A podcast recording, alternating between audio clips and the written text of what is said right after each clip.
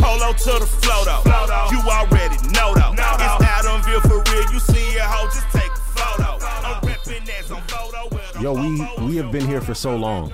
We have literally been so religious when it comes to this recording of Off the Record. I'm embarrassed that if you are tuning in right now, that you are acting as though we have been gone for a minute. This is Off the Record. My name is Adan Bean, and that was a very tongue-in-cheek way of saying hello.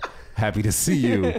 We have been gone since the Reagan administration. We are so happy to be here in front of each and every one of y'all. My name is Adan Bean. As I said, to my left is Dan Duncan. What's up, sir? Man, it feels weird. Yeah. Normally it feels good. It just kind of feels like that, like, first time you do something after being off for so long. And you just you're a little rusty. True. A little rusty. But I have a lot to say tonight. I believe it. I also have in the house my good homie, Mr. David Perdue. What up, sir? Yeah, I just want to say I don't feel rusty at all. I was here yesterday. Oh, okay. Yeah, because 4th and 10 is regular. Oh, are y'all? Are y'all really regular? Quite. Okay. Quite. So y'all, much so that we decided to take a break and people went crazy, and so we had to hit. I mean, I feel very, very comfortable. Very comfortable. Understood. Yeah. Understood. Yeah. No, I'm happy, man. I'm happy.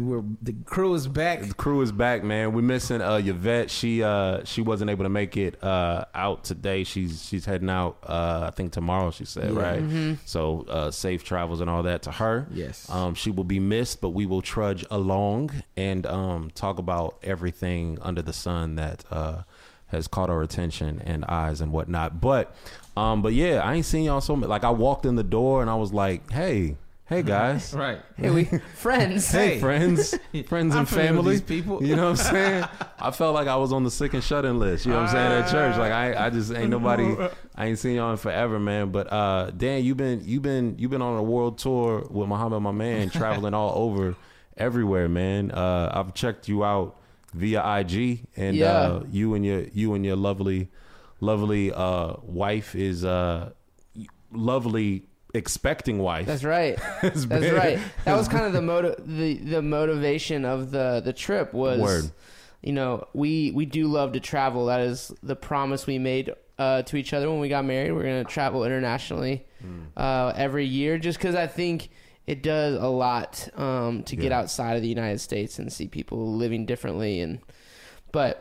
So we had one last kind of big trip before our son is due to arrive. Word. The first week of September. So and where did you all go? Because I was trying to keep, you know, like Google Maps stalker, you know, tasks on you, but it's pretty tough, man.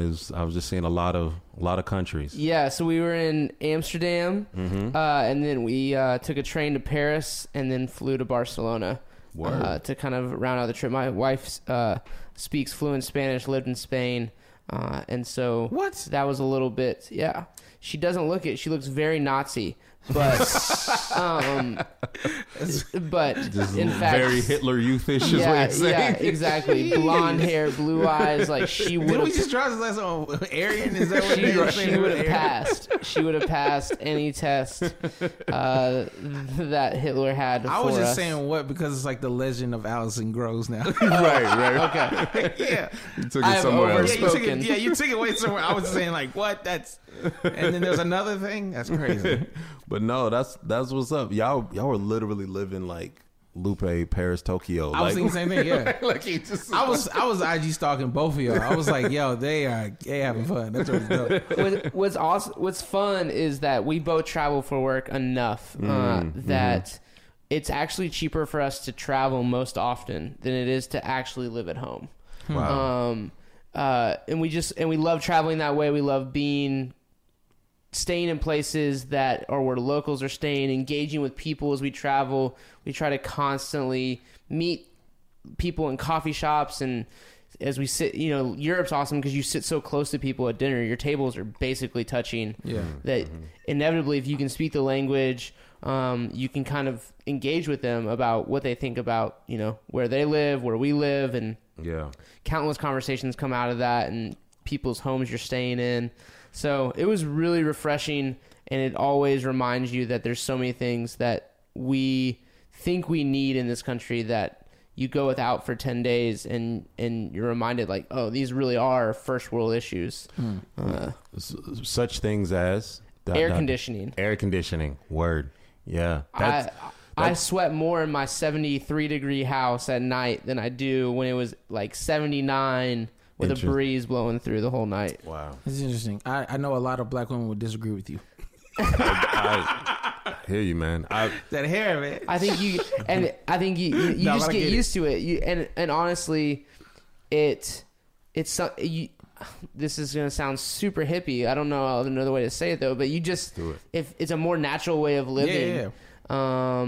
And you just, there's not this very manufactured, like inside outside, but it's just this continuation that you consistently are existing and experiencing the world as it is, not this bubbles that these bubbles that we kind of create for ourselves in our houses. That's what's up. That's what's up. That's dope. David Perdue, you, what have you been up to? Man. I was about to say, since the last time we've been on, I don't know. I think I feel like I went to Portland. You did go to Portland. What was the festival? It was called Bridgetown Comedy Festival. Mm-hmm. That was a lot of fun. That's like one of the biggest comedy festivals in the States. Yeah. I think the only one bigger out like all over is probably Montreal Just for Laughs. Yeah, I was about to say. I was on that. I got to do the show called New Negroes. Word. Yeah, which got picked up by Comedy Central as like a TV show. Bad. But the producer of it, Baron Vaughn, if you don't know who Baron Vaughn is, one of the best comedians out there going. It's like he don't fight fair. Word. First time I saw the dude perform, it was an empty house pretty much, and he just started singing Total Praise, and I lost my mind. And he gave him Richard Smallwood. He did. Yeah, he started singing over him, and it was me and another black person. We started praise dancing, and no one knew what was going on. But anyway, Comedy Central picked up his show called New Negroes, which is basically just talking to him. It was like, it's designed for guys like me who don't necessarily find themselves comedically in a lot of places. And that was the first show I got to do out there, and it was packed. And your boy came through and put that heat on. Per usual, bro. Yeah, man. I mean, I was out there trying to make a name for myself. And absolutely. I feel like I had a good time out there doing that. Portland's also a weird place. Did it rub off on you? Did like the hipster like Mecca rub off on you at all? Listen, I didn't realize how Portland was. Really? There was so many. I don't watch Portlandia. I don't really know it like that. I will say I had moments where I couldn't be here for long. Literally, the first joke I made when I was out there was I was walking around and I saw like all these pictures of every storefront had a Black Lives Matter sign, and I was like, there are more Black Lives Matter signs than black people here. Where are your black people? I just kept saying, where are your black people? Right. If they matter so much, why aren't they here? I was saying I've never mattered so much personally, but then I had a friend send me a link to Portland, like a link about Portland. Yeah. Apparently, Portland did not allow black people into Portland until 1926. Wow. My granddad was born in 1923 to give you kind of a full idea of what I was dealing with. So that first couple of days there, I'll just put it like this. I was exotic there. Yeah. And I knew that because I'm not necessarily always that super frequent on dating apps, but I was on one particular dating app and I'd never been more popular. I just thought I had never been like, I was like all these matches, like I was like, it was too much winning, as Donald Trump was saying. I feel like there's a metaphor for like a harsh criticism of liberalism there to be like, yeah, like we in theory we love black people, but we don't actually want to have to deal with black people. Like if they were actually here, we might change our tune. This would overcomplicate. Yeah. But we like the simplicity of them, like theoretically being here. I never experienced white guilt. Like I could see it, you know what I mean? Like, I see it when they talk. Like it was thick in the word. Like I just asked people for directions and I didn't need it. To see, and they were all people were too helpful. Like understood. Somebody was like, "Can I drive you there, sir?" Like it was too helpful, and I was like, "You're doing too much." But I get it. I would do that too. That is, you know, something's wrong here. Oh my god! But anyway, that was cool. That's what's up, man. Yeah, I was telling y'all like before we started recording, I've been busy, but in a blur. You know what I mean? Just kind of busy in a daze. Definitely been working. I was sick for a minute, like which sucked. And then and it turns out if you don't eat, you lose weight. Oh, like apparently. Like, if you just don't eat any food. That explains a lot about myself. If you don't eat any food, then you just lose weight. And so, yeah, man, I was out for like a minute. And but once I got back, I just started, you know, grinding, going back to work. So got some shows traveling a bit in July and August. Plug them joints. Word up, son. Mm-hmm. I'm gonna be in Houston. Holla at me. I'm gonna be in Houston. God, I hate Houston, dude. I'm sorry. No, that's the thing. I've heard that before. That's the thing. Like, to be. What am I doing? I don't like heat. What am I doing going to Houston it's 120 in middle degrees, of July? Bro. Like, what am I doing? But you're gonna have problems. Man, I'm not looking forward to that part of the trip. But the sun was born in Houston. It was. Like, I have to ask this question. Like, I just don't see, like, maybe the times I've been to Houston, I've only ever experienced just like very wealthy oil people. Sure. But is there a thriving spoken word? There is a. First of all, we'll work our way towards spoken word. There is a thriving, like, country black community in Houston. Like, like everything you think of if you think of Beyonce is Houston, right? Like that is. Yeah. Over the top, like it's still Texas, right? Everything's big in Texas, so it's still like all of that, but like. You know, so you have Houston, you have like amazing, like classic Southern hip hop from, you know, whether you're talking about like Paul Wall and Chamillionaire to Slim Thug. I'm talking about like really basic, like if you're going to think about Texas rap, like you have all of this that comes out of Houston. And so then you move from that to be like, okay, you know, poetry. Well, I'm doing hip hop and poetry at two different events. And so the poetry one, it's called We Are Cool, or Are We Cool? And, it is going to be, somewhere, I don't know where, but hit me up on Twitter. I will post all the links and all that jazz. I'm going to try to connect with, Alex Faith is out there. Oh, that's right. You know what I mean? So he's on a ranch somewhere shooting stuff. Something out there with some heavily armed militia. Real dude, you know, he's like doomsday prepping out there, bro. He is, absolutely. So anyway, yeah, I'm gonna be out there, and then in August, I'm gonna be participating in the National Poetry NPS is what it's called, but basically I'll be representing the Atlanta team, heading there. I think that's the second week in August, so I'll be in Denver. And yeah, man, been writing like crazy for like May and June, just getting some stuff together. So it should be a lot of fun. And in the meantime, I have some shows coming up in Atlanta that I'll be kind of premiering some stuff. So yeah, man, y'all know, staying busy, per usual. So, but one of the things I did not have scheduled in my entire list of like run up things, like throughout, you know, May, June, July, I was not a part of the BET Awards. Mm-hmm. I thought I was going to get that call. I did not get that call. And apparently, if I did get that call, Dan Duncan, you would have seen me. Because you took some time out of your schedule to watch the BET Awards. Is this true? Is this a fact? It was. Chance was hosting, so I was like, okay. Well, Chance was just a part of it. Leslie Jones was the host or whatever. But he definitely got like awarded, he got like a major recognition award. I can't remember what it was about, but it definitely like balanced the idea of like his service as well as, you know, music. I think he had like Michelle Obama as like a, you know, a speaker, you know, like a recorded a video audit for, but yeah, nonetheless. So you watched it. Was this your first time watching the BET Awards?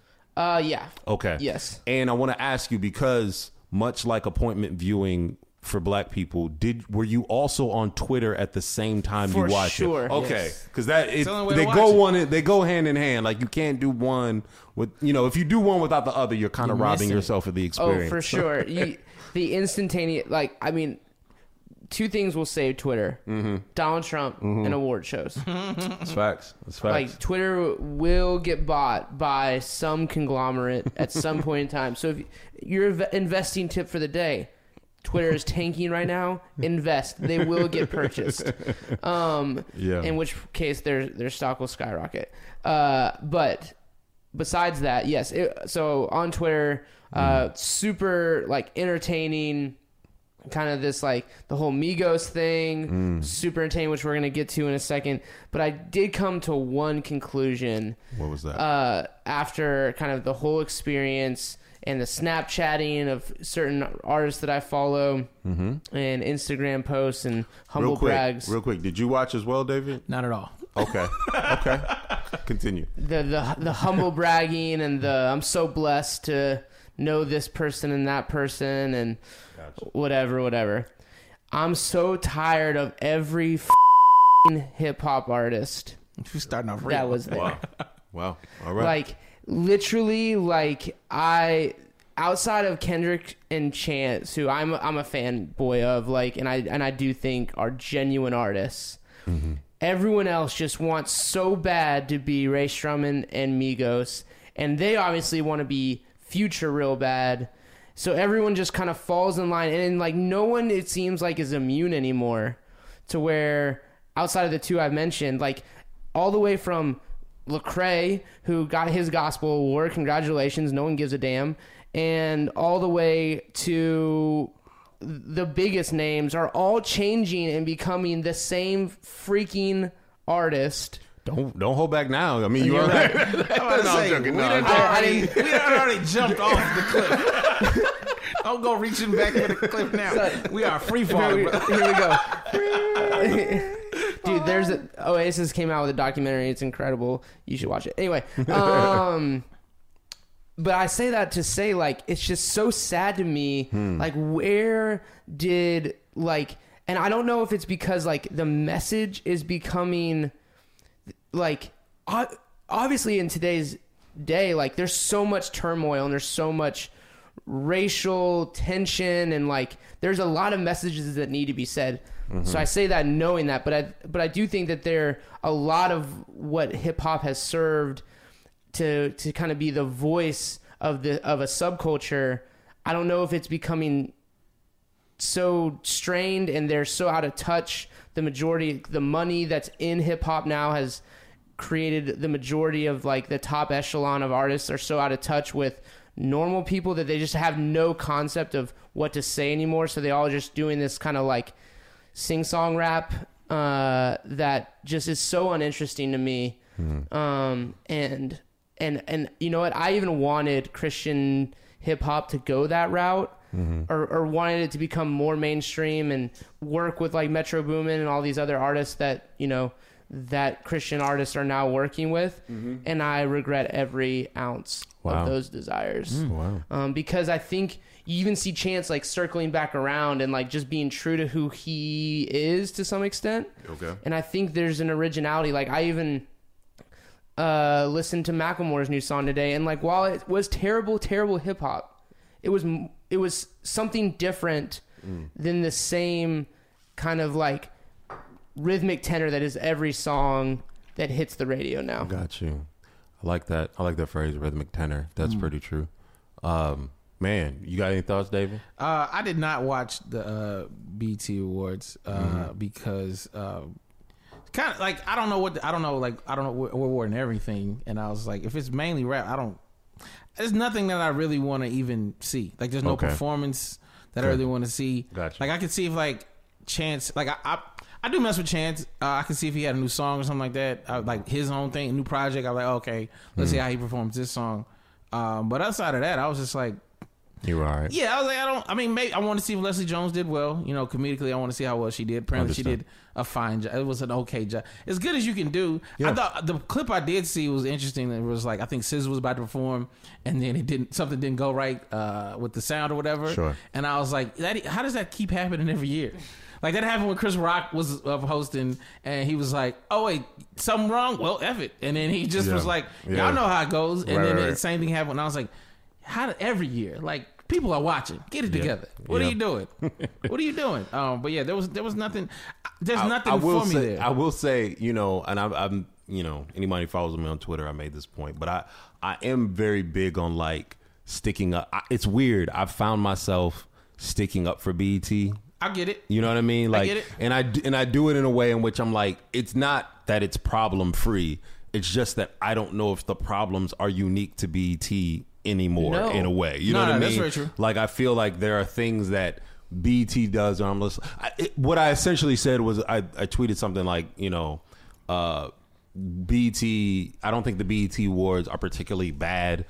I just think that they're ours. And I think that some people like us, and by us, I'm meaning black people, think they are particularly bad just because it's ours. Like, we're just programmed to think that, like, anything we do is just gonna be inferior. And I'm like, yeah, I can rattle off to you a litany of things that happened at the Grammys or at the Oscars that are actually faux pas and things that are wrong there, technically and or like with particular like guests acting out of turn or whatever, and just be like, yeah, but we don't like ascribe that to the entire whatever. But we and I will say this, the other thing I like about, and I want to get back to you, the other thing I like about the BET Awards is we honor people that will not get honored elsewhere. Yes. You know what I'm saying? Like, who else is really going to take that time to give this New Edition tribute the way, like, and we're just going to be like, yo, New Edition is important. Everything important. You get from Backstreet Boys to NSYNC to 98 Degrees to all of them followed the template that Maurice Starr and all of them created around, you know, New Edition. And so like we do this. That's what we do. We honor Prodigy of Mobb Deep because the Grammys aren't gonna. Are not gonna do that, and so even though did you see that thing? Master P was mad about that. I did see that. Master P was mad. He had a point. He did have a point. I have a point. Just to be, you know, to throw it out there. What Master P made a point about was just that before Prodigy passed, like, he couldn't have gotten in that award show. Like, they basically revise everything. Like, once someone passes, then it's like, oh, we want to honor this person, but, you know, they weren't really effing with him when he wasn't, you know, whatever. But nonetheless, that's my point. The Grammys, even in passing, will not honor him. And so, but your overall point, though, is that you didn't watch it because you just didn't feel a connection to the music, to the artist, to the, Well, I just... Definitely not the music. Like, I'm just like, I don't, there's nothing. You didn't want to see Post Malone. You didn't want to see DJ Khaled out there. Did Post Malone perform? He did a small, I think he did like 45 seconds of his song with Quavo, I think, which is called Congratulations or something like that. I don't know. You didn't want to see 17 mumble rappers? No, and it is because no, I didn't. It is gonna be funny because later I'm probably gonna defend the Migos. I'm just gonna say that. But no, I didn't necessarily want to. I didn't want to see it. Like, show what else is out there. Yeah, you know what I mean. Show what else is out there. I would have if I'd have known. Like, I didn't know the programming. I would have liked to see SZA. You know what I mean. I mess with SZA. Our boy Roman was on the BET Award. Yeah, John Arthur, who was on the set list. Amazing. You know, he's an amazing artist. He did the Chuck Berry tribute and like killed it or whatever. Of course he did. Definitely go back and check out that set list episode. But yeah he was on. The MTV Awards, but nonetheless, I just there's not a. I don't know if it's like I'm not connected to black people. No, that's I don't want to say that because that's not. How long were you in Portland? I was long enough. No, I don't want to say that, but it definitely was like I don't. I'm okay. Like I wasn't excited. I used to be excited about that award. Yeah, like, you know what I mean. But I do feel like you. I feel like it is important that award exists. Yeah, the BET Award exists because otherwise we're not gonna see ourselves on any of the other award shows. Yeah. So I'm very... Like, I'm proud that BET Awards exist. I just know that at this point in time, there was nothing there that would draw me in to watch it. What was it on, like, Tuesday or something? Or it Wednesday? Monday? Sunday? It was Sunday. It was Sunday. So I had a show. And I could have left after, but I was like, I'm all right. I do think, you know... And that's why I do think it's important. Like the fact that Kendrick showed up and he performed, right? Like, he jumped on the Mask Off remix, which a lot of people actually don't like, which I find interesting. But nonetheless, you know, Kendrick right now is really like, you know, arguably with Drake, like out there in terms of like most popular, you know, like he's out there in terms of, we're not even dealing with skill, just like popularity wise, he's really huge. I think he has at this point, he still has the highest selling hip hop album so far this year, 2017. But that being said, like, he took the time, I'm going to perform and show up at the BET Awards. there was a huge thing about, like, I don't know if you saw this, there was a huge thing criticizing Beyonce, like on Twitter. Somebody was like, she don't, you know, where's she at supporting, you know, whatever. And she, like, somebody listed, like, she's performed at the BET Awards, like, right. 7 years. Like, Beyonce like she shows up for that or whatever. Now, so, Jay. Well, yeah, you know. Yeah, you know. I'm of the thought that who really wants to see Jay perform? Yeah, you know what I mean? At this point, you know. Yeah. But nonetheless, yeah, I do think it's really important that, you know, these artists show up in that way. To your original point, though, Dan, like your impression was just that, like, it was the monochromatic monotony of just all of these acts that resemble one another in some slight variation, but none, nothing that is really tangible. And you're saying this across the spectrum. I feel like collectively, outside of like Kendrick and Chance and like the top tier, right? That like had solidified themselves already. Cole, got the Cole out there. Yeah, absolutely, Cole. Yeah, that echelon of artists. But anything underneath that, like top tier echelon, all gave up at the same exact time and said, you know what? Future's selling a whole lot of records right now. They bump in the car. That's what people want right now. We'll just do that. Okay. And I feel like if you didn't do it, unfortunately, like you just, there's no buzz around you. There a lot of artists exist, very much so, yeah, that but they're not. They weren't at the BET Awards, and so that was where my like reaction came from. Was just like everything that is getting love right now and being interviewed and pubbed out there is just iterations of the same record duplicated over and over and over again, and I'm like so tired of it. I'll say this too. My main point of contention is the fact that like I feel like that hip hop is not connected to the culture at large, and that's what throws me off. I'm like, that's too much. Is it not though? I mean, I don't know if I can argue that like DJ Khaled, Migos, you know what I mean. Like, I don't know if I can argue that though. I mean, Chance, Kendrick were there too, but just like, I don't know if I can argue Future that those acts aren't representative of a larger culture. I don't think that they're every part of the culture. Like, clearly they exclude, you know, people like me a lot of times or whatever. But I think what you're saying is true, Dan. And I think that, you know, I can understand your hesitation to like him, you know. You had no excitement towards it, I think, is what you were essentially saying. It's very formulaic rap. Yes, I hear you. It's very formulaic, and so when you hear, you're like, oh, okay. Not only is it quality, but also he's connecting to something outside of, you know, money, cars. You know what I mean? Like he's connecting to something outside of that. And I can appreciate that. You know what I mean? Like that's also a formula, but like there's no personal touch to it. Yeah. Like we're reaching a point in rap where like anybody can rap what other people are rapping. I hear you. I should listen and produce the same. Like I don't like things that I think I can do. I hear you. You know, I don't like Steve Stout. You know, famously, you know, kind of oversaw Nas's career post Illmatic, and then like has just gone on to do a bunch of things. He wrote a book called The Tanning of America, which is a whole nother thing to talk about. But Steve Stout, he makes the point often that like one of the points when he knew he had to get out of like the music business solely is when he would be working in a record label or an environment, and he realized, and when he started to see there not be a difference between the artists who were really, really good and the artists who were just okay.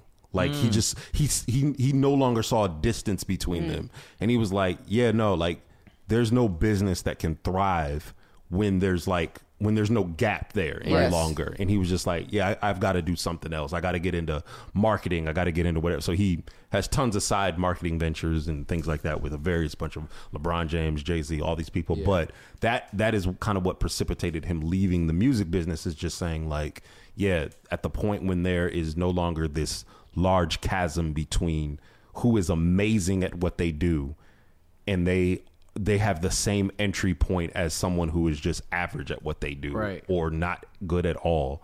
I understand that, you know, I do think that from what I was able to see from the BET Awards, like I do think that there was a difference between, like, I do think, like, hip hop, soul, blue, I do think that was more broadly represented than hip hop in this award ceremony. You know what I'm saying? Yeah. Like, I think, and I don't know if that's always the case, but I do think this year it was definitely such where even if you can look at a New Edition and see like, okay, this strain of R&B, right, from late 80s to, you know what I'm saying, early mid 90s or whatever, you see that, and then you see, you know, you can see a drum, you can see a SZA, you can see, you know, trying to think of other acts that perform. I don't know. Did Mary do something? I'm not sure. I feel like Mary J did something too. But nonetheless, you can see this.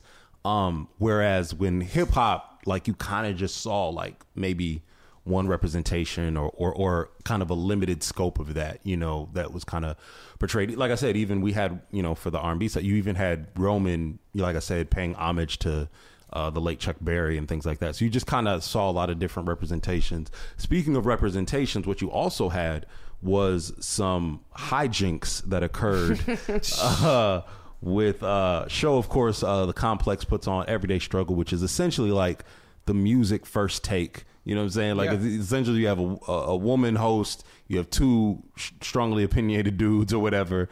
Nadeska is the host. DJ Akademiks is on one side. Is he a DJ? Is he an actual DJ? Let's go with no. I didn't think so. Yeah, let's go with no. Okay. But, so let's just say Akademiks. Academic. And then you have... DJs like hip-hop artists are becoming a... True DJs are becoming a rare breed, just like hip-hop artists. Shaq DJ'd at the NBA Awards. So we're just going to keep moving. That's what we're going to do. That's what we're going to keep doing. Hot garbage. On the other side, you have Joe Budden. And, pump. I love to play Jump Off Joey like that. I didn't put that out. True. But nonetheless, there was some hijinks that occurred, man. There was an interview that occurred with Migos. The Migos.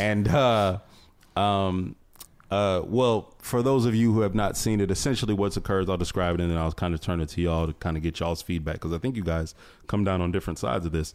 But nonetheless, there was a conversation that occurred. Migos sits down. Akademiks is kind of like teeming with joy and excitement as he's interviewing Migos, and he essentially says something to the effect of like, asking, I believe it's Takeoff. Yes. I could have him confused. No, but that's right. I believe he's asking Takeoff, like, hey, you weren't on, you know, Broke and Bougie, and his response is, does it look like I wasn't on Broke and Bougie? I can't. Do you think I was on Bad Bougie? Do I look like I was? You think I was on Bad Bougie? Let me just say this and you continue. Yes. If you're from Atlanta, you knew exactly what you said. First time. You heard him immediately. So you don't need all that. Now, according to Akademiks and Nadeska, they are saying that it was just so loud that they could not hear them. Right. But I know that all of us, why we was like, yo, I mean, that's the dude at QT. Like, that's just right. I know that dude. We can make out what he's saying. Yeah. Nonetheless, he so they have that. Joe Budden gets visibly more upset as the interview continues, and he's just like, why are we taking... He's like, yo, we need to wrap this up. Quavo says the line, wrap it up then. Yep. And then Akademiks then says, well, it was a really pleasure to interview. Y'all are my favorite group. At which point, Joe Budden just throws the mic in the air and just walks off, because he's just like, this is... At which point, then Offset throws down his mic. Yeah. Take off the... It's just funny because in Joe Budden, in his retelling, he said that they stood up in their true order of importance, which I thought was hilarious. Oh, no. That was hilarious. Because Quavo stood up first. Quavo did stand up. And Take off. Undid the cuff. Take off like he was preparing for an Alexander Hamilton duel. Yeah. Started to peel back his cufflinks and roll up his sleeves. Yes. And They definitely ascended with game blouses on their face and said, you know, we got a problem then. At which point parties converged, no punches were thrown, right. But it was a little bit of it was pretty excitement. Of course, Twitter went ham, and I am now going to throw it to you two gentlemen because let me say, a lot of people were mad at Joey first because they were just like, one, this fell in line with Joey going after Lil Yachty right. about a couple months ago, right. few months ago. So what was your stance, David? I think you're Team Migos. I am Team Migos. Okay, I am Team Migos. Now, I know what I said earlier about mumble rap and all that stuff. I listen. Yeah, I be the first man. I don't listen to a lot. Understood. And I'm not even like, I don't own any Migos anything. Mm. But what I will say is they are the best at doing mumble rap. And it's very hard to listen to any Migos song and be like, I like, and not feel excited, not want to move. Not move. So everybody else, whatever they're doing, I feel like, way. Yeah, I feel like that. It's amazing to listen to. It just is. There's no other way around it. Like with all the ad-libs and stuff, it's crazy. It's dope, right? So I feel like everybody else just quit. The Migos are doing it the best. Future, but there's only one of him, right? So it doesn't add up. But these are triplicates. Triplicates of it. So this is more of the same thing. I appreciate them being like, yo, we're not gonna take this from you. You're not gonna just be disrespectful. Okay. Like, you cannot like me. Okay. But to get up, drop, throw the mic. Even Akademiks said that was disrespectful. Right. To drop the mic, look at and just be, and think you could turn your back to a right. man right. in that way. No, yeah, my man was right. I challenged you to a duel. He put his cufflinks back and he was getting prepared to slap that dude. To your point, in his blouse. To your point, Joe Budden said himself. Oh, he said it was disrespectful. He said himself. He was just like, if it was unprofessional and disrespectful, I cop to that. But yeah, continue. But he didn't say what he would change anything. He did not say that. But he just was saying he agrees that it wasn't. I think a part of me, this is why I'm Team Migos, because I think a part of me, I think it speaks to the larger, like there's a bigger idea of like people from certain ways of rap think that what they're doing is better. Sure. And I'm not saying truer, but it's like it's based in bitterness, in my opinion. Okay, because it's like I'm out here doing this thing and not getting recognized like these guys are, and I'm just like, maybe you should do something different. I'm not saying be them. Mm-hmm. I'm not saying be them, but look, maybe you got too many bars. Maybe you need to work with different productions. Switch something up. Okay, because it at some point you gotta look at it. Maybe it seems like it's rooted in bitterness. Got you. You know what I mean? All the Migos want to do is make weird sounds and make over music. Over Mike Will beats, and they do it really, really good. Yeah. And so like the Southern in me was just like, you know what? You got tired of being disrespected. Dan Duncan, you were team Joey on this one. I am. So I would say one caveat before I go in is that I love Mike Will. I think he's actually a very, very talented dude. Mm-hmm. I wish that everyone that raps over his beats currently was banned from ever doing so in the future. Okay. And that maybe I would just listen to his beats by themselves. I don't know. But yeah, I watched what happened and I was like, I would have done exactly what Joe Budden did. Yeah. Like, I was sitting there watching that interview like you really can't speak. Like, you really cannot, like, project and be like, nah, like, I took that one. I sat that song. Like, just answer the damn question and, like, just act like a person instead of this character that you perpetrate as, like, as real. I've been on Fly with Migos. I've heard them speak. They actually don't fucking speak like that. Mm-hmm. Like, they actually like joke off just like we're talking like right now and speak to one another very clearly. And that's the funny thing is like going back all the way to, God, man, like I'm trying to think like Lil Jon all the way back to these are characters that get, and I think that that's the frustrating part for someone like Joe Budden, who like his music is a truly representation of him and his life and his struggle, and there's no like characterization of what it is, and he's like praise or no praise, it's like, this is me and I'm offering it to people. And as depressing as it can be for everyone to participate in sometimes, like, it is what it is. And I think for him, just seeing there, it's just like, he knows behind the scenes. Mm-hmm. He knows who these dudes are, like, on and off the mic. And to sit there and just watch the charade happen has to be so frustrating. And two, just the art form that he is participating in. Like, yes, we are all making judgment calls on whether it's true or not true, but I think that's fair to do that. Sure. I just feel like he don't have a more high ground about authentic hip hop or anything like that when you've participated regularly in loving hip hop. You know what I mean? Like, you can't be like, oh, y'all are ruining hip hop, and then you're on loving hip hop. That's true. Like, fair. You don't get to do that. That's a good point. You are part of the problem. So just because we know you enunciate well on your verses doesn't mean you have some sort of like authority over something else. You just mad loving hip hop didn't make you go platinum. Gotcha. That's in my opinion. Like, you know what I mean? Like, you do loving hip hop. You ain't got no say no more. You done. No say. You got no say. You're in the same boat as Lil Scrappy. Be quiet. Right? Wow. Yeah. Right? Wow.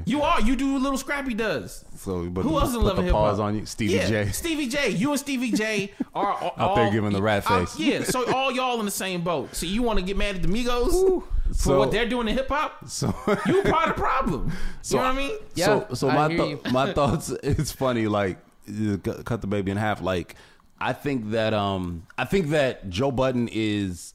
So here's the part where I think Joe Budden also is a character.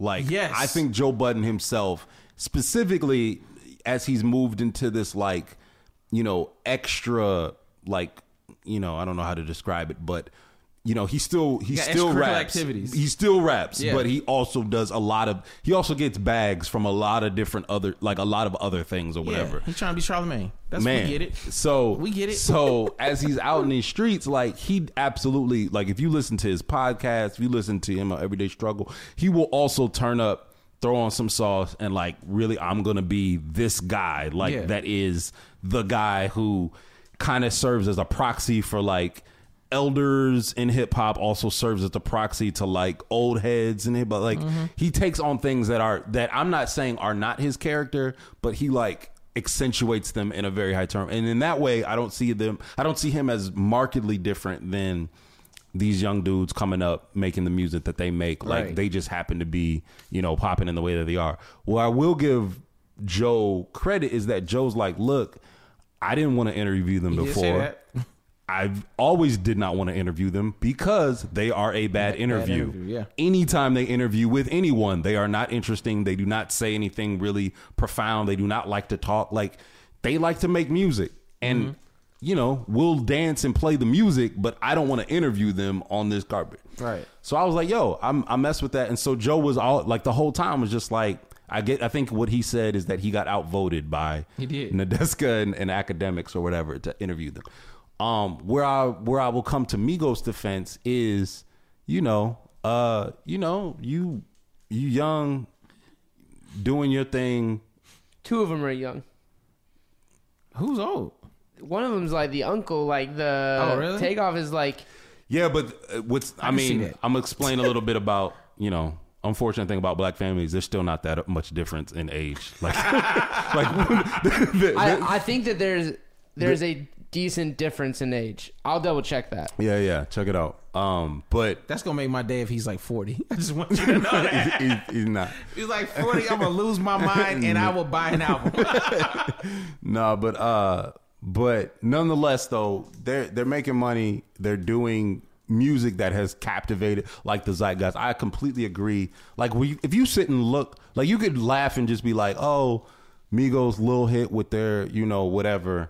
But when you look at, like, their run, you're kind of like, yo, they, like, when you sit back and you're like, oh, I didn't know that was them too. Mm-hmm. That was them too. I had a realization last summer. I was like, wait a minute. Yeah. Like, people like might be like, people may have, the larger populace, not, people plugged in, but the larger populace might have really tuned in around, Broken Boot.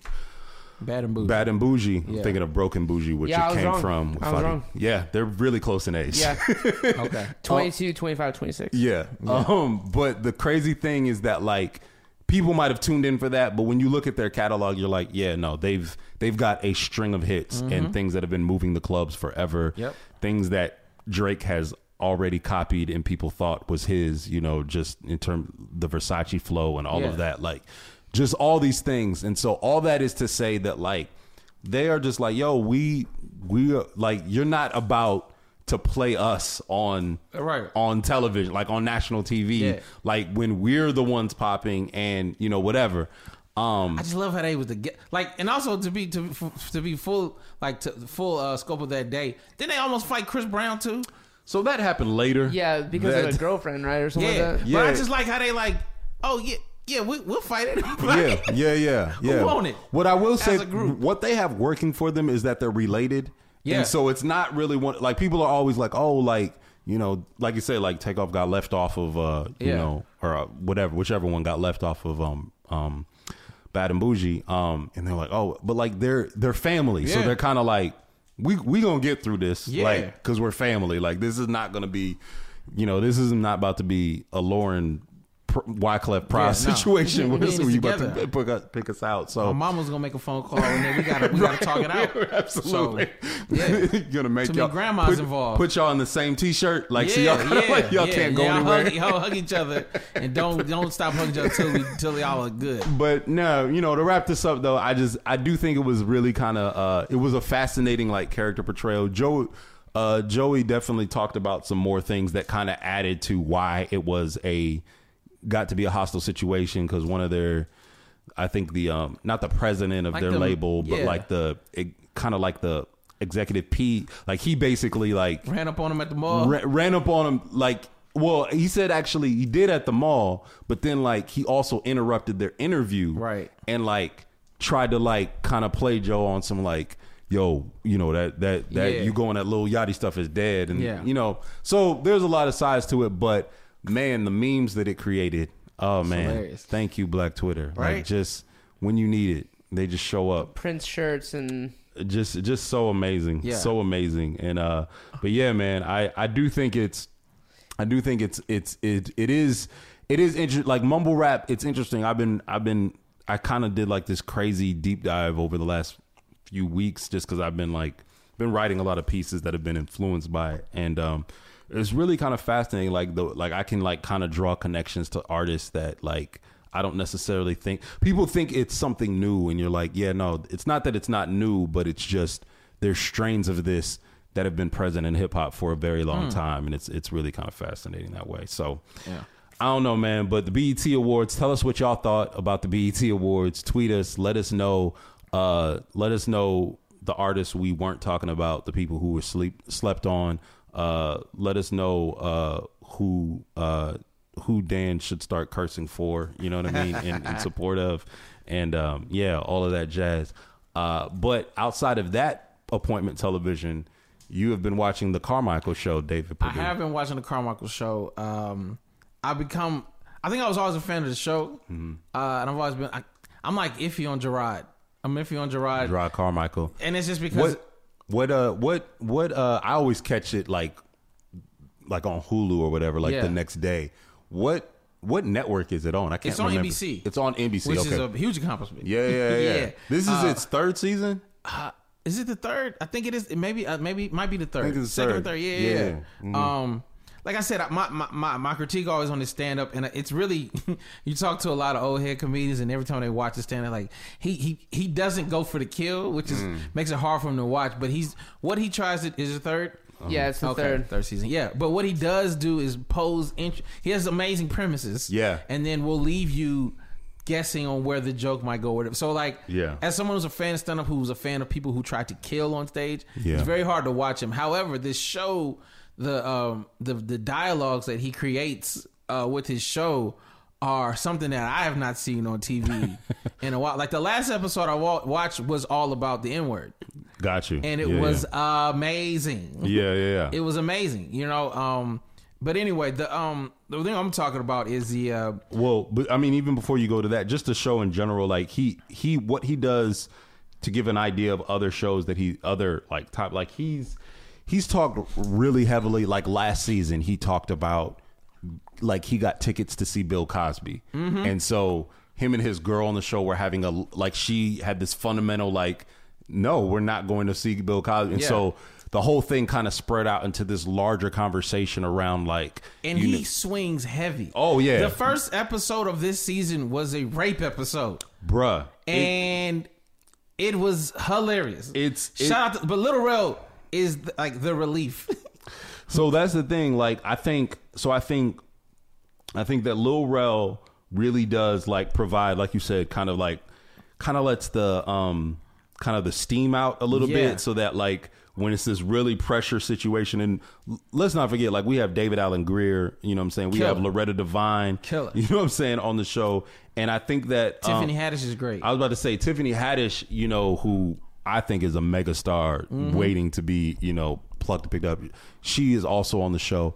And one of the things that, you know, I found most interesting in this season, they had a whole episode about, like, the troops and, like, supporting the troops, and, like, what does that really mean, and, like, how there's always this, like, almost this reverence for people serving in the military. Right. Like, just because they serve in the military does not mean they're good people. Yeah. Like, that does not mean that you know, whatever. There's tons of motivations that have people join the military. Absolutely. You know what I mean, or join the armed forces, and so.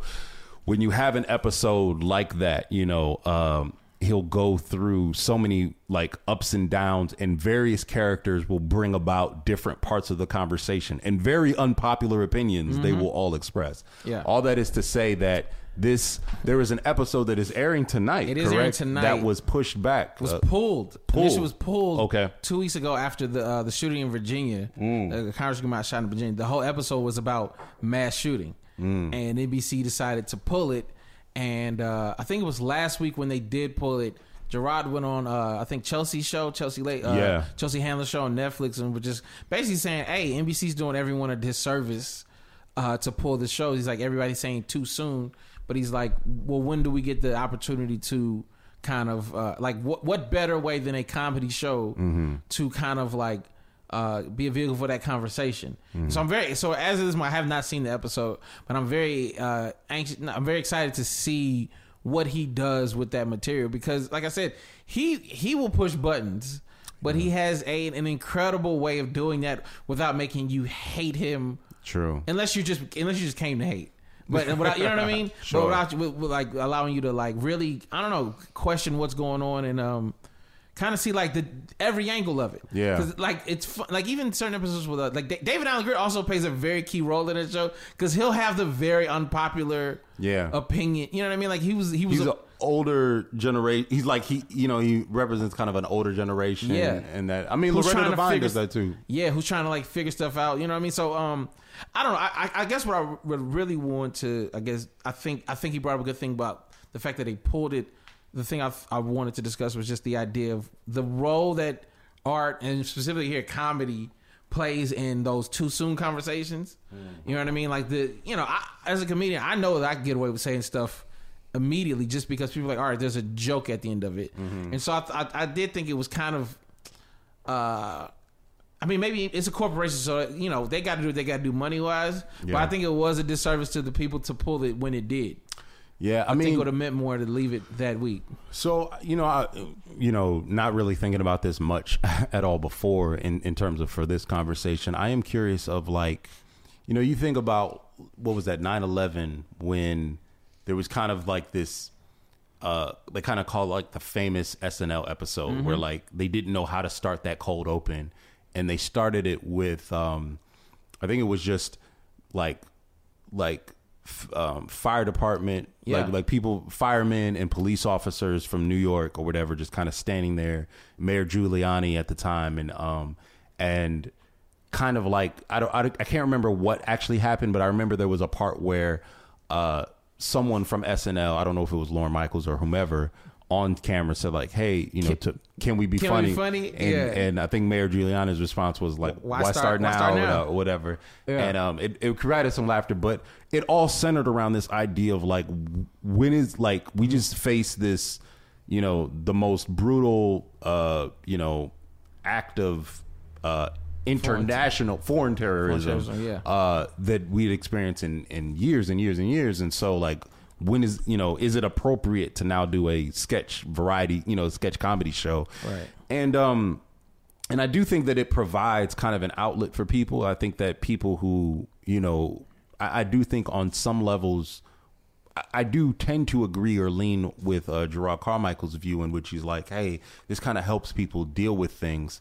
You know, but I don't know if I wouldn't also be sensitive to the idea of people who are like, you know, I don't know, who are like, hey, this is too soon, or, yeah, you know, this is, you know, I don't know if, you know, if you use it triggering there or, yeah, or whatever. I don't know. And to that end, though, when is there never not a too soon argument to, yes, be made? Because there's always these shootings are not going anywhere. They continually happen. And I don't know what the answer is. I think the thing, real quick, I'll let you go there, but the thing I like about Gerard is, like, I don't think that episode, I haven't seen it yet, but I'm pretty sure, just based off his comedy, it wasn't necessarily to make people laugh. Like, I don't think Gerard cares if you laugh all the time. Mm-hmm. He'll get a laugh, yeah, because he'll say things that are true and he'll say funny. Right. But like, I'm gonna bet that in this episode, a lot of it was like, it's not necessarily to bring levity to the situation, be funny. It's just like, we need to talk about this. Mm-hmm. Yeah. And because I'm a comedian, I have an understanding of how, more so than honestly than making people laugh. A lot of times comedians know how to get everybody who's in the room who might not necessarily agree with the thing to think about a thing at least for a second. Totally. You know what I mean? And I feel like he understands that power. And that's why, again, over time, I've grown to appreciate what he does, even though I'm like, you know, kind of like weird about him. Yeah, I just want to talk about just like censorship and art. Yeah. I think I've had to bow to quote unquote censorship before putting something out. People, you know, feeling some type of way about it, and people afraid of the reaction, and that driving, that fear driving, hey, we need to pull this. And I think that the more and more that we become sensitive to that, the less and less like free speech and art can thrive. Now, I think that art can go too far. And I think that it can be offensive. And I think that people have every right to say that's wrong. Mm-hmm. But I don't think it should be censored. Like, even when what's her name did the Donald Trump head, Kathy Griffin. Yeah. Oh, this is about to be good. We forgot a whole bunch of stuff. This is good. Keep going. Like, I totally disagree that I think it's gross, obscure. Like, I think it goes too far. Yeah. For a million reasons, it's wrong. Mm-hmm. I think she has every right to make the art. I think she has and I don't think that anyone should tell her that she can't do it. Now, artists have to understand that there's repercussions for making certain statements. Yes. And you need to be able to live with those statements. And that's part of being an artist, is bucking the system, mm-hmm, and kind of standing against the system when it bucks back at you. Mm-hmm. So she needs to be okay with like her whole thing of standing up there and being like, I've lost work. Of course you've lost work. Right. We had one job, and that was New Year's. Like, of course you've lost work. Right. But that's part. If you want to be an activist, mm-hmm, if you want to say something that's meaningful, mm-hmm, be ready to kind of like take it. Yeah. And so I on both sides, I'm like, I don't believe in censorship. I don't. Yeah. I think that, again, especially as Donald Trump and this new America becomes more and more closed off to the media, more and more scared to speak and offended so quickly, artists and just general people, we are going to become more and more quick to pull things down, edit ourselves, edit our own social media, be careful not to offend. And I think we should offend, and we should lean into those moments. And I think we as people need to learn how to, when we are offended, communicate why it is offensive, but not. I think that there's some part of it that you have to believe the best in people. And I like even the Kathy Griffin thing, that I think that she was wrong. Yeah, mm-hmm. I believe the best in her to be like, I don't think that she is she intended harm. I genuinely believe that she did something that she thought was going to make a statement, and it did the opposite thing. Mm-hmm. I will also say this. Kathy Griffin is not funny. For sure. At all. Yeah. For sure. And she's just not funny. And so it was hard for me to like muster any level of like sympathy, because I was just like, oh, you're so unfunny. Yeah. But that was over here. Secondly, I'd also say, to your point about what must, the proclivity, the like in this current administration to maybe like censor ourselves or pull back things or edit social media or edit some level of view. You also have, what was that? Johnny Depp's made some kind of offhanded, careless quip tweet about like something like what happens if an actor kills a president or something. When's the last time an actor killed a president? Yeah. One of those things. And, it was whatever. I just wanted to, of course, like bring it to full completion with, for our hardcore off the record listeners, and let them know that if we do not resist against this, it will become what? V for Vendetta. Yeah. And so everyone out there, take a drink with the rest of us.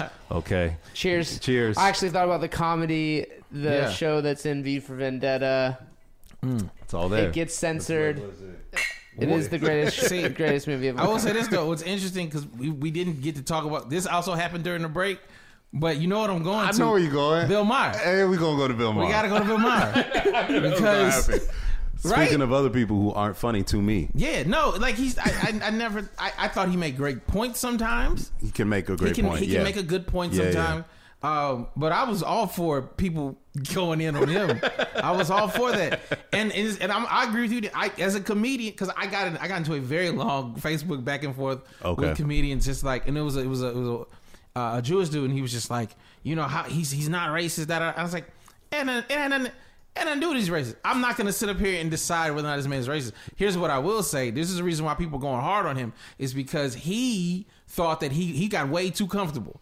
Just because you date black women, just because you smashed you got a black few, friend, apparently. Yeah, you done smashed a few. You done got black friends.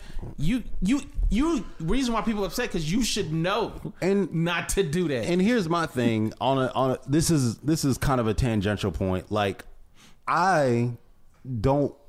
Similar to people's salvation, I don't run out here claiming I know someone's not racist or not. I don't. Like I don't know. Yeah. I don't know. Like right. Like I believe, and here's the I think, and Jay Smooth make this point very eloquently often, that like we get too wrapped up into the idea of whether or not someone is a racist as to whether or not we judge an action being racist or not. And so like you can actually do something that is racist and not be like, that's the core of me. Like my identity is defined by me believing in the subjugation of another people or discriminating against another person based off of their color, whatever you have, or bigotry or whatever. Yeah.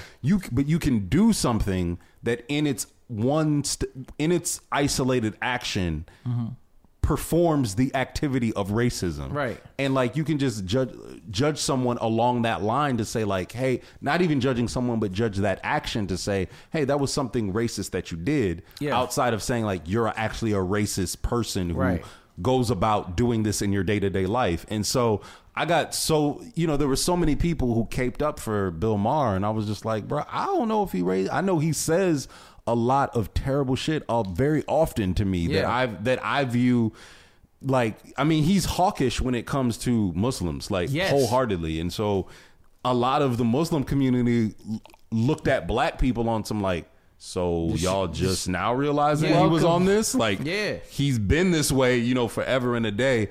And too often there's just like this soft bigotry or this idea that, liberalism cannot produce the same levels of discrimination and whatever, or if you want to move it from liberalism, that atheism cannot do this as well too, because he's a very vocal atheist in that regard too. And so nonetheless though, I did think there was a profound, beautiful irony in that a pioneering member of Niggas with Attitude, Ice Cube, was the one who was on his panel actually telling him he could not use that word. Yeah. That was pretty fascinating to me. Quite fascinating. In addition to, of course, Dr. Michael Eric Dyson, and I forget the other woman who was there as well too. But yeah, to your point, Bill Maher, I think what you said, Dan, is very true. Like these people, you can absolutely say whatever it is. I believe in your ability and your right to say these things. However, that does not, of course, isolate you from the repercussions of saying any of those things. And so also, no one's stopping you from saying it. Right. It's just you have to understand that, like, if you're beholden, like Kathy Griffin worked for CNN and ABC, like, you think they just going to stand there and just be like, okay, we stand behind that. What? Cool. Like, come on now. And that's the thing too. Comedically, both of them, it's just like, as a comic, you can recognize when people just, like Bill Maher, like he should, like, you don't, that's not your joke. Yeah. That's just not your joke. I think too, it would have been a great, like, if I would have done it, great joke. Right? Because it's an experience. You can't, like, that joke was not for you. I also hated how that Republican senator kind of got religion after the fact. And he kind of came on, like, kind of tweeted out later, like, you know, when it was said, I kind of, like, you know, I sighed. I didn't know religion. You didn't, you laughed. Like, you did. You laughed. And then you kind of just, like, and he kind of talked about, like, what I should have, whatever. It just was like, you know, this super hollow at that point. But anyway, Dan, you were saying. Yeah. I just think that, again, as we talk about art and, like, we want 4th District to be a home for that, I think we as artists and comedians and, you know, various forms of, like, putting things out into the world, the universe, and like, letting people judge those things, that takes time. And I think we get caught up in this, like, news cycle and things being old after 3 hours, like, even like the mentality of podcasting, like, this podcast will be old news 48 hours after we won't tweet it out 48 hours after we release it, because other things will have happened and we'll have all moved on in our thought process. And I think that artists feel a need to respond and to interject and push into the world and society and make statements. And I think a lot of times, to make real art, true art, it takes longer than that to formulate what you're actually trying to say, so that it is meaningful. It does touch all people. And I think that's why comedy, Dave, to your point, kind of going full circle, is so good, is because you work tirelessly and hours on mics to figure out what actually resonates with people and what doesn't, leaving what doesn't work and moving on to what does. And I think, you know, comedy obviously lends itself to that kind of art form. But especially now, like, I had a realization the other day, is a comedy show is one of the few places where, when I'm on stage, I don't know anybody's political affiliations. I don't know how they feel about anything, but I know that it's different.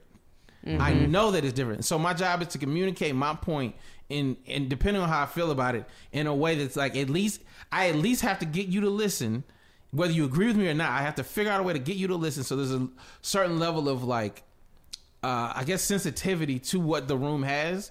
And then after that, I can either say, here, I'm going to go right, or I'm going to go left, or whatever. But it's one of the few spaces, especially now, where things are so polarized, where everybody's in the room who does not think the same. You know what I mean? The ideas that go on, the certain philosophies, are so much different. So it's like we do have a responsibility, I think, as comedians, to not necessarily speak to what's going on around you.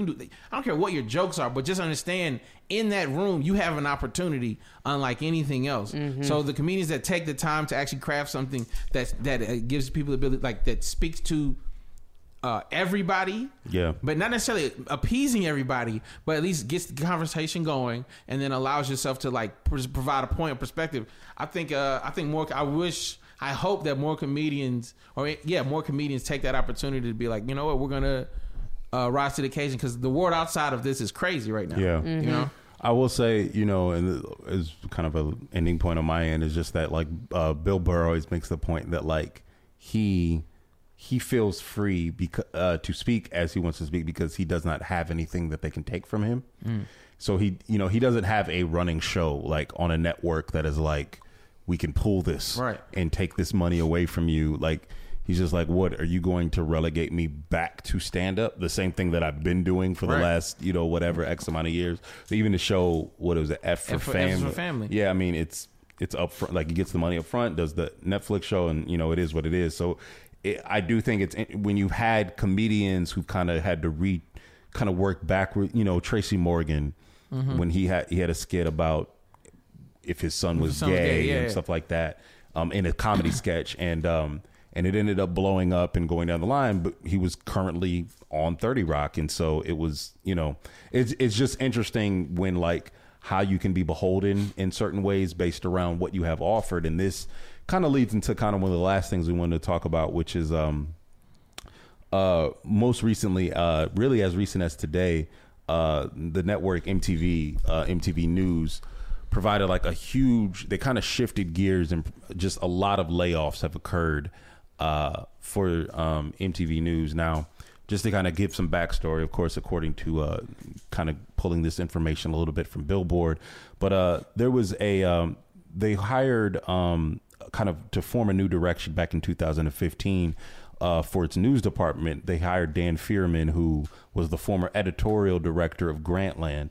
And he kind of brought in to be the editorial director of MTV News. And kind of with that, he really reshaped what we saw come out of MTV News. He put together what really was like an all-star cast of just writers and essayists and columnists, you know, people like Jessica Hopper, who was the former Pitchfork review editor, Grantland's Molly Lambert, New Republic's Jamil Smith, and Anna Marie Cox from Wonkit. I mean, spin editors, like I said, I have a homie by the name of Hanif Muhammad, who's an amazing artist, poet, and writer, and just a bunch of other people who had come on. And they really had kind of just created some kind of trailblazing, long form stories that dealt with, you know, everything from kind of police brutality to, my bad. Also, this group of kind of writers kind of reflected just a very different, diverse workforce. There's a majority of women and minorities, and just a lot of really well-regarded authors and writers. And so nonetheless, all these people were kind of laid off almost simultaneously today. And it's just kind of interesting because in the statement that an MTV spokesperson gave, they said, with MTV News, we're doubling down on where we've seen our biggest successes in youth culture, music, and entertainment. While we're proud of the long form editorial work from the past 2 years, we're returning the editorial operation to its roots of amplifying the audience's voices and shifting resources into short form video content more in line with young people's media consumption habits. And, you know, there was even kind of some short form language that came out to just say like, hey, like kids don't read, like that's just not what they do, you know. And one kind of backing our way into this because we've seen other trends most recently. I think maybe about a month and a half ago, 2 months ago, ESPN laid off a whole bunch of their staff and kind of restructured a lot of people. And so that was highly publicized. We even had some tech companies do this as well. But I just kind of want to talk about it. One, like, have y'all ever been laid off on a job? I know I have. Have y'all ever been laid off on a job? I've only ever fired myself from jobs. There so. It is. Okay. Only fired myself. Likewise. That's what's up. Okay. Yeah. So it's interesting because I think like, and laid off is a very... I'm using this term very liberally because I was not in any real position to be laid off. Like I basically, you know, I worked retail. It was not like a, you know, I was like in high school. Like it was not some, I wasn't like a fully formed adult, working at a company. You were like, how am I going to pay rent? No. Yeah, no. I was just like, okay, I guess I don't go to the mall anymore and do that anymore. Can we guess what store it was? Don't tell us. Absolutely. You're not going to guess it, but I'd love to see this. At the mall. As they think, as they ponder. I'll never guess. A white man and a black man. I really want it to be Hot Topic. Just like a Hot Topic, like dark story of your past. Oh. I feel like you weren't like Hallmark in the mall. Maury Gifts. Yeah. Yo, I feel offended by your views of me. Like you had me working at like Joanne's Fabrics or something. No, just Hallmark, like selling trinkets and birthday cards. If you had just been like, oh, just guess. Oh, okay. Yeah, I probably would have gone like Foot Locker or yeah. There you go. Was it Foot Locker? It was Finish Line, essentially the same thing. Yeah. I mean. I'll still, you know, just dude, nigga trying to play basketball. You know what I'm saying? I just wanted shoe discounts and stuff. You know what I'm saying? Absolutely. So, but yeah, man, they really just hired like a bunch of people so that we could like basically restock a store, and they just fired us like after, like laid us off like after like whatever. So nonetheless, I don't have a real story, but of course, in terms of talking with people who've been laid off and in more with more dire consequences in that regard, like there's all these feelings of inadequacy that fall in line. 'Cause you think like, man, like why wasn't I acceptable? You know what I mean? And this was also a big thing in like 2007, like around the time of like the financial, you know, recession, like those crises, because there was like a bunch of people who, you know, felt that way, like they were inadequate. And then there was like weird, like survivor's guilt for people who like were able to keep their jobs. They were sitting here like they felt guilty about the fact that they kept their job. Of course, like if y'all have ever seen Up in the Air, like it really deals with that pretty deftly in that regard. But you know, you said something then that I think is interesting. Like you just like, you know, you said that you've only fired yourself from jobs, essentially. Like, so have you always been in a position where you were your own boss? No, I mean, I definitely, so I've paid my way through college. So like I waited tables and worked at a rock climbing gym. So that I did those, but those were like kind of seasons of time that like I kind of came to the end. I was like, okay, I waited tables and Macaroni Grill for 3 years through high school. It's like, okay, I'm going to college now. And I got to college and I was like, what do I need to make money. Oh, there's this cool rock climbing gym. That seems fun. I worked at the rock climbing gym for the duration of my stay at UGA. And then once I graduated from there, it was like, then I started working for myself at that point in time and have worked for myself ever since. Got you. And David, have you been just kind of full-time comedy in that way? I mean, when I was in high school, so like, yeah, I got a taste of like being my own boss early. So when I was in high school, I was an umpire. You know what I mean? And like, I was making really good money for like high school. You know what I mean? Because and so it was just like, yeah, I picked my own, you know what I mean? I picked my own thing. So like, after that, I was like, I don't know what I'm gonna do, but I know I can't be reporting to people regularly. You know what I mean? Like, I know that was the goal. So like, even in college, I would have like these subcontractor jobs and stuff like that, where I would come in for a limited time, make a good amount of money, and then kind of just be like, all right, this is what I got for this time being. And then, you know, like I said, I always tell people in comedy, I've just been fortunate enough to like, I make money in comedy, but I don't make like buy my own house money. I feel you. You know what I mean? Yeah. And then I'm also very fortunate to still kind of like be around the house. Yeah, yeah. Like be at home. You know what I mean? I'll be the first to admit that. Some people try to hide that. I be like, hey, this does not work. You right. This does not work if I don't have parents. It's like, oh, okay, let's see what you're doing. Right. So you ain't just flying out to Portland and then coming back to you know your loft in the city. Yeah, no, that's not happening. You know what I mean? One day. Yeah, but you know, but I will say that this was the first time. I'm like, I love that I can't. I'm my boss. Right. So everything's on me. Yeah. You know what I mean? So like I get out of this what I put in. That's what I was gonna say. Like, do you feel that pressure like of just like, yo, like I gotta hit these open mic. I gotta get. Yeah, I mean, because this is especially in comedy. Like, there's no retirement plan. There's no, you know what I mean. There's really no safety net. Yeah. So like it's a calculated decision to like, if I'm gonna do this, yeah, you move back home because you not, in order to get really good at what I need to do, I'm gonna have to have that sacrifice. You know what I mean? Like where I put in certain hours. Now, kudos to the people that do it all. Like Damon. Damon is three kids, teaches. Like that doesn't make sense. Okay, right? It doesn't. You talking to comedian Atlanta? It doesn't make sense. So basically, what you're saying though, he's three kids. Wife. Teaching. You know, like he is Superman. He is Superman. But then he is also hitting these mics, but also booking these shows, like we're outside of Atlanta, dude, like traveling. The tour me and the Lil Run, me, Nathan and Damon are doing in July coming up next week. Yeah, that's Damon. Like, that's Damon. Well, anytime we do anything and they talk, they're like, "Which one do y'all talk to?" And we're like, "Oh, talk to the adult in the group, right?" Because it's Damon. You know what I mean? What I will say is, because I want you to continue with that. But what I find most interesting is like when you have. And this kind of dovetails and kind of what's going on with your life as well, Dan, is that like when you have like like a wife or like family or something, like it also like laser focuses you to like, oh, I'm not about to bullshit any longer about this. That like, yeah, well, we ain't making money. Right? Okay, I'm gonna go home. Yeah. Like, call me when you're making money on this, right? And then I'm coming, or like book me. You know what I mean? Like, and I found it interesting because like, in full disclosure, like, you know, my partner in the Remnant, like when he got married and like he recently had a child, like day after Father's Day. So shouts out to my homie Niles, and he had a kid, but like.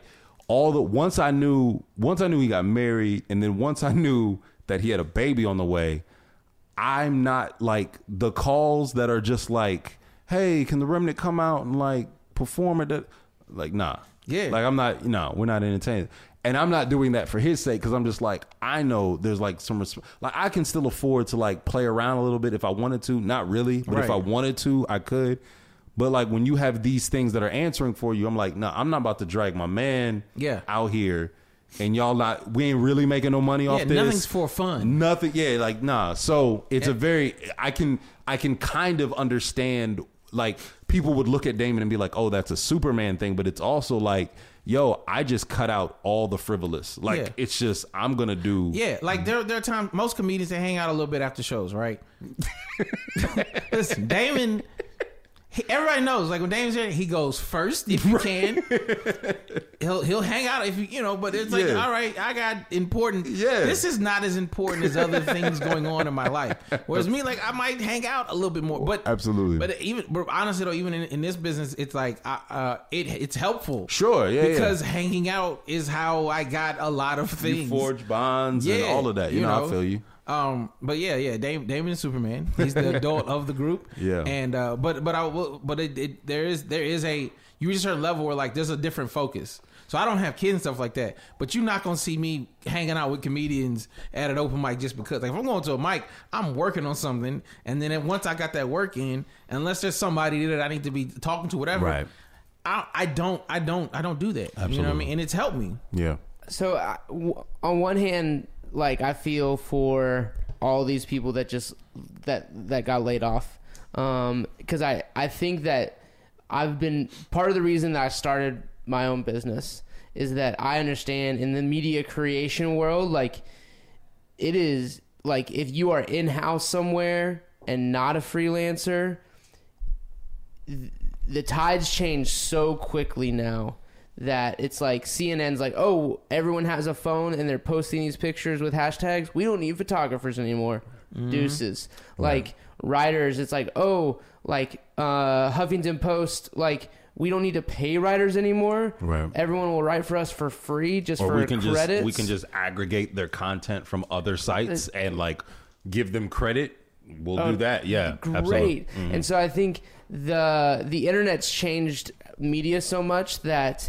It's a hard time to be in that world if you're not a freelancer and that's not your wiring. Now, what I'll say is like the greatest job in the world, and I was on salary for 5 years, and then I fired myself from my own company and left and kind of got back into the like starting over, kind of eating what I'm taking home basically, and. It was the greatest feeling in the world. I was like, oh, I love this. Mm-hmm. I love like working so hard, but seeing like the benefit of that. Yeah. And I missed that when I was on salary where I would work hard and I was like, oh, everything just stayed the same. Mm. Yeah. Oh, I slacked off and everything stayed the same. Yeah. Like that for me, like my back against the wall with a family, like it's a little bit of a high, like where it's like, I could probably not exist in another environment that doesn't put me face to face with like, you got to pull this off today. Gotcha. Yeah. What are you going to do? But yeah, as far as like the writers being let go, I think we're going to see it more and more. Unfortunately with Snapchat, Instagram, like, and I'm going to see it more and more. There's a lot of clients that I've had, Vine being one of them, where I was creating content for Vine, for like the company Vine. We were putting out short films, and they're like, "Oh, actually this isn't working anymore, Twitter kills Vine. Yeah. And the turnover and the churn is so fast now, and people who are willing to do it are so cheap. Like the kid out of college is like, oh, I can work with Twitter and making this very simple video for nothing. Mm-hmm. Okay, cool. Well, we're charging Twitter like $10,000. Twitter's like, sweet. We don't care about the quality anymore. Like kids look at their phones, shoot all their stuff on their phones with a shaky camera. No one cares about quality anymore. Yeah. Which is, I think, where you get dropped. Yeah, where you get the like long form writing that, you know, I think is still incredibly important to our culture, but is losing importance. Yeah, I mean, I think that it's you know, to that end, you know, to bring it closer to home, like we've had tons of internal conversations at 4th District about the direction and ways in which we need to go and things like that. And, you know, when I came on, kind of that first year, that initial push, the idea was like, hey, like we want to bolster kind of our editorial side of things. You want to deal with the writing piece of it. So we were kind of constantly really trying to keep a cabal of like writers in place that we could kind of rely on, kind of consistent content in the written form, that whether that be album reviews, whether that be thoughts around, you know, current events or whatever the case may be.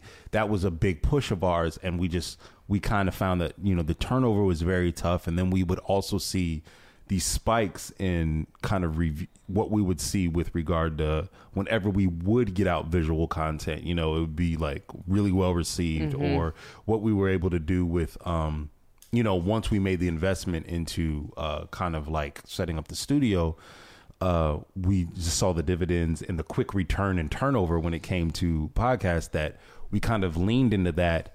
And essentially where we're, you know, because I think kind of one of our early talks about just 4th in general, Dan, was just around like we modeled ourselves a little bit after Grantland in ways. And so when we saw that, you know, Grantland folded and was kind of absorbed back into ESPN, and you know what happened, just amazing writers on Grantland, Wesley Morris, Rembert Brown, just amazing people. And it's just one of those things. Now I agree though, because I agree with the idea though, that like, I do feel like there is this dearth of like writing all centralized in a place that like you can go to hear and read like amazing works. Like I said, my man Hanif Abdul Muhammad, he wrote a piece about you know, when Chris Cornell of Smashing Pumpkins / Audio Slave, when he passed, he wrote an amazing like, you know, eulogy in a way towards him on MTV News. And I was just like, man, this is beautiful. This is all my thoughts about him. One of the most amazing voices I feel of our generation. He's passed. It was great to see that. Now to know that like, you know, where do you go for that, or what's happening in that way? And so, you know, I don't know, you were saying that when you were overseas, you felt as though there was a large literate public that you maybe don't see replicated in the States. Yeah. You know, what's amazing is like money creates more problems, right? And access to television, everyone having iPhones, like it creates this addiction and this like this go-to kind of way of communicating. But in the rest of the world where flip phones are still normal, and like, and your ability to get content is, I mean, newspapers are everywhere, like televisions are small, like and there's literally everyone is taking public transportation, and so everyone is like reading books or reading news on their iPhone, and they have to spend hours going different directions, and so people must entertain themselves. And I think again we have so little time in America that we just sit and we actually pause to like allow our brains to process things and think. And you know what's interesting is I still think it's possible, right? Like I still think we see these flashes that prove that people want interesting, thought-provoking works like Between the World and Me, like when Ta-Nehisi Coates like first wrote Case for Reparations was like a year right before Between the World and Me. And so he writes a case for reparations, which where did he? I'm sorry, I don't know where he published it. The Atlantic, which still focuses on long form. That's what they do. And so you have these moments that like these long form pieces catapult a writer into prominent public display, and then they write a best selling book coming off the heels of that. I think that there is still proof that it can work. I'm just not sure what the secret sauce is that makes it work. Yeah. I think Ta-Nehisi is an interesting case because he wrote "My President Is Black" was like one of his first like long form pieces that really kind of like galvanized people. Like, for the Atlantic. Mm-hmm. Then the case for reparations, which I feel like blew up, everywhere. Then he kind of had that piece about redlining and like, Chicago, and like dealt with the Moynihan Report and things like that. And then, of course, then you had Between the World and Me, but then he also wrote My President Was Black. He wrote a follow up in which he actually engaged President Obama about a lot of things. And then, of course, you see whether him writing, Black Panther comics or whatever, like you just saw all these things. But I agree. It is a very interesting, like, I don't know what the special sauce is, but I do think there are pieces that are just like that do galvanize. You see it in sports a lot of times, right? Like, you see, I hate to pivot towards the Players Tribune because it's not like particularly extremely well written pieces there, but you'll see a piece where you're just like, oh, everyone in that world will read this long. There was a piece about like, oh man, I can't believe I'm drawing a blank, but there's a piece that was about how Boston ended up with all of New Jersey's picks. You know what I mean? And how it essentially like has like, them trading Pierce and Garnett kind of like gave the Celtics like this window for the next 5 to 10 years to build it, and like New Jersey is just relegated to this terrible form, like, and it like really broke down what was in that. And I remember reading it thinking like, why don't we have more pieces like this? Like this is like this is so all the stuff I want to know about. You know what I mean? And I would prefer to know it this way as opposed to an interview with someone or whatever. Like I actually like looking at words and the combination of them. So yeah. So this is so interesting, and I'll try to keep it brief because I know we're kind of hitting the end here. But like, so part of us traveling, right, is like the reason we're traveling is I'm about to become a father, and in becoming a father has been the weirdest transition of my life because in no other point in my life have I been forced to one kind of look at my own life and be as critical as I possibly can be. Because my son's about to come into that life, and I want the best for him more so than I've ever wanted anything in the world. Sure. And it's crazy how it instantly changes you, and how instantly you become so critical of yourself because you don't want to pass on anything that you just have come to accept as normal, which in fact is not normal. And part of that is technology for me and my wife is like we've come to accept iPhones and screens and all these other things as normal, and as we were gone and talking about what life will look like with our son, we were like, we don't want that for him to, we see other people and we love other people and we understand how screens make having kids easier and entertaining them, it makes it easier. But for us, at least, we would like to try to fight and turn and like make reading a part of our lives on an everyday basis as right. Jace grows up and sees those things. Well, there's a name. You can take notes if you missed it. But yeah, for me, it as we push into this new phase, one of the conclusions I came to is just like, man, we need quiet. More so like reading. I think reading is so important, but just in general, to hear yourself think is something that I don't think we are comfortable with anymore. We need people to tell us what to think. We need people to feed thoughts into us. And when you're reading, there's no voice. So it's like you read someone's thoughts and then you have to process them. You have to digest them. That's what I was going to say. Reading causes you to process things thoroughly. Unlike anything, everything else, you just kind of like, I kind of got that. I kind of, when you read something, you have to, in order, like, I mean, anybody, like, if I read something, like, oh, I missed that, I go back and reread it. Yeah, yeah. Because I need to process it thoroughly. Everything that we consume now, we're not necessarily processing it thoroughly. So there's a lot of room for, like, things to not hit the way they should hit. You know what I mean? Absolutely. Or really, like, feel what's going on. So, yeah, I agree with you. Yeah. I mean, I think that there's so many angles to that, and we could pull it to this other place of, like, just generally speaking, we have, I mean, I think that when we...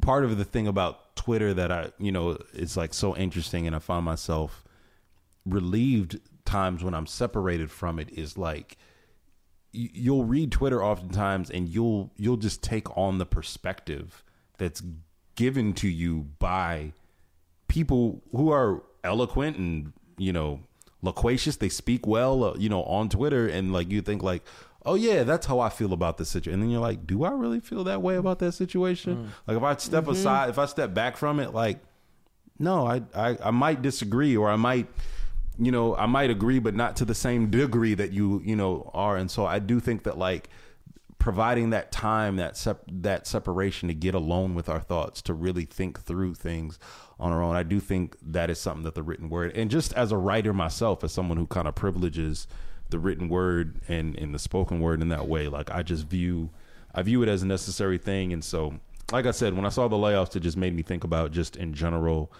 just, you know, where we are as a society, and then, you know, just just made me think about where we're heading. And I think even you said in pre-production that, like, you think there is an appetite for it. We think that sometimes some of these companies are making decisions by looking at what they see in front of them as opposed to where they see trends going. And so that very well may be true. But, man, that's it for this right here, man. We should probably end with some scratches of the week, right? Let's do it. Yeah, let's do it. We'll finish this out real quick.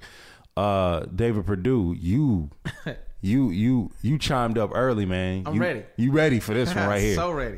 My scratch of the week. I'm pretty sure that's what it was, the opening song. Yeah.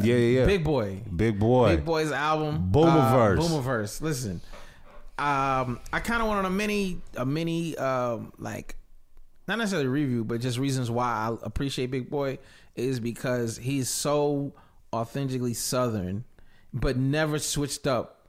Like everybody else, like the game went one way. For the person who kind of gave a voice to half part of the people who gave a voice to the Southern culture and Southern hip hop. Yeah, he never wavered from that. Yeah, you know what I mean? Like the style never switched up like that. Right. It's like, here I am what I am. And this album, he's so like, he feels like, I don't care what's going on around me. This is what I do. That's what I do. You know what I mean? Yeah. And man, I mean, I remember I bought the first solo project, and I was like, "This is all right." Like, you know what I mean? Yeah. This one is like, this is very good. Yeah, yeah. In my opinion, very good album, top to bottom. I love how he was like, I'm not trying to give you 17 tracks. I'm giving you 12, and I'm out." Yeah. You know what I mean? Like, I'm not trying to oversaturate. I'm doing the 12, and they're all really well done. I think Killer Mike's on like 3 of them. Yeah. Kills every verse. Sonically, everything about it, I'm like, yeah. I think Organized Noise obviously had a huge influence on it. And, top to bottom, man, that Big Boy, I've been bumping that since, I think I bought it 1201. As soon as it released on iTunes, I purchased it. Yeah, so, you were hype. You was just like, I remember you. Yeah. Yeah. I was very hype. And it did not disappoint. It did not disappoint. So, that's what's up. Yeah, that's my scratch of the week. That's what's up. Scratch of the week, Big Boy, Boomerverse. You got yours, Dan? Yeah. So I'm going to give my shout out, my scratch of the week, since we're talking about books. The book that I'm currently digging through for a second time is called The Glory and the Dream. Is 1,400 pages of history. Basically, it starts in 1932. Each chapter is 1 year in history. And so it basically walks you from 1932 up until, I think, 63, or 72. Sorry, it walks you all the way up to 72, and it is incredible. It's written so well, and I found it actually at Shakespeare and Company in Paris, and which is a famous bookstore that hosted the likes of Ezra Pound, Gertrude Stein. F. Scott Fitzgerald, Ernest Hemingway. So super dope. So yeah. So Yeah, incredibly good. It's challenging. It's crazy to see how history does repeat itself. Right now, I'm in the first chapter, 1932. Hoovervilles are all over the place. The press is shut out of the White House. Ooh, everyone is just running, not knowing what's happening. And Europe basically says, we're not going to deal with you, America, anymore. Wow. Message. Man, that's a good one right there. So, man, my scratch of the week goes out to, it's interesting. This is a fellow Morehouse brother. I've known him for, I knew him when I was in school, but he was a year ahead of me. And you ever be one of those dudes who just like excels at everything that they do, and you're just kind of like, I just want one of your careers, like just one of the things that you do amazing. So this is dude, homie Wale.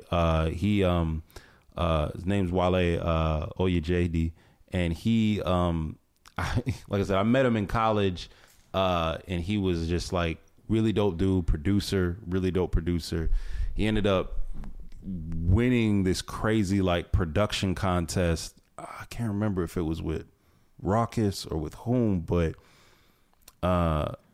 Or Def Jux maybe. I can't remember the label he won it with, but he ended up putting out a lot of mixes, like albums or whatever, original production. And he redid like a Fela Kuti album, like, cause he's a second generation Nigerian here in American. And, so he was like the first person that I knew who, like, when I would go to Best Buy, I'm like, oh, I see his album, like right there, like with shelf placement. I was like, oh, crazy. So anyway, he does that, and then just like, okay, I'm gonna stop that. I'm gonna stop producing. I'm gonna go ahead and just, I think I'm gonna be a lawyer. So he goes to law school and just starts now being an amazing lawyer based in Philadelphia, and working contracts, all these deals. And I'm just like, I would run into him just very briefly because we had mutual friends here in Atlanta. I'd be like, oh, what you up? He's, oh, I'm practicing law. I'd be like, oh, okay. Bro, you just had an amazing, production hip hop career, but okay, now you're in your mid to late 20s, and now you're, a lawyer doing your thing. I was like, cool. So then I found him on Twitter and Instagram. We connected that way. And then I was just like, oh, okay. So he not really being a lawyer anymore. Now he's a fashion designer and an amazing fashion designer. And I would see his works. He would blend like old world sensibilities of like of Nigeria and Pan-Africanism, but also combine it with like Renaissance imagery and things like that. And I would just be like, yo, this stuff is amazing. And it'd be like tailor-made suits and scarves and just crazy stuff. And I would just be like, bruh, like this is crazy. And it was so like, it was expensive, but it was also like, I want to pay this because it's worth like this, like whatever, you also want to support your people, but I was also like, it's worth it. And so before my birthday in May, I was like, yo, you know what I mean? I'm going to treat myself. I'm going to buy, I'm going to support a homie, but I'm also going to buy like a work of his. And he ended up giving me this super dope, like new release of some, like a fall line thing that's not out yet. Like he was like, oh, cause I wanted something that wasn't available. And he was just like, oh, I'll give you this instead for the same price. I was like, yo, that's what's up. So it's really dope. Haven't rocked it yet. But all this is to say that I was watching, the Black Panther trailer, and I was like, hey, I recognize that scarf. Of course, it's my homie Akira. Like his piece is in the Chadwick Boseman in Black Panther. And I was just like, yo, is that you? And before I could even get to see that, I saw that he had already posted like, yeah, he even tweeted out this whole thing, like where a story about faith, perseverance, and hard work. And he tweeted Marvel, March 21st, 2016. He was like, seriously, Marvel, are you guys going to let, his brand is called Akiri Jones. Are you going to let Akiri Jones do the wardrobe for Black Panther or not? And then he like sent the screenshots of, you see Chadwick Boseman addressing, quote, the United Nations in the movie, wearing his scarves. Since then, Barry Jenkins of Moonlight fame has reached out and just like, yo, we like, I want you for this. Like it's just snowballed. And so Akiri Jones is the brand. IKIREJONES.com. Like I said, his name is Wale, OJ, and he's one of those dudes who's just like, he can't not win. You know what I'm saying? Like, he's gonna succeed. And so, yeah, man, I'm low key like, man, I don't want to give up my connect and like tell everybody about him, but he's already out here. Instagram, Twitter during this conversation. Yeah, no, he is the dude, man. He is the homie. And when you, like I said, his works are just so crazy. Like, I mean, it's nuts. So really proud of him. Like I said, shout out to Morehouse, man. I think class of 02, and he's really dope and making dope art, fashion wise, and then also just impacting the culture, because all of his pieces tell stories. So that's what I got right there. That's my scratch of the week. This was off the record. I was about to say this is 4th and 10. That's hey, man. You can say we're heavily influencing the game around here. Everybody want to get in here. Oh man. Nonetheless though, man, on behalf of the crew, we just really happy y'all rocking with us, tuning with us. We're gonna keep things you're gonna hear from us sooner than you heard from us last time. I'll just leave it open like that. Sooner than you heard us last time. Yeah. We got some travel dates we need to figure out and work around, but you know, it's summer. It is summer. Come on now. I like everybody saying it's like 4th and 10 is not going to be consistent. Look, man.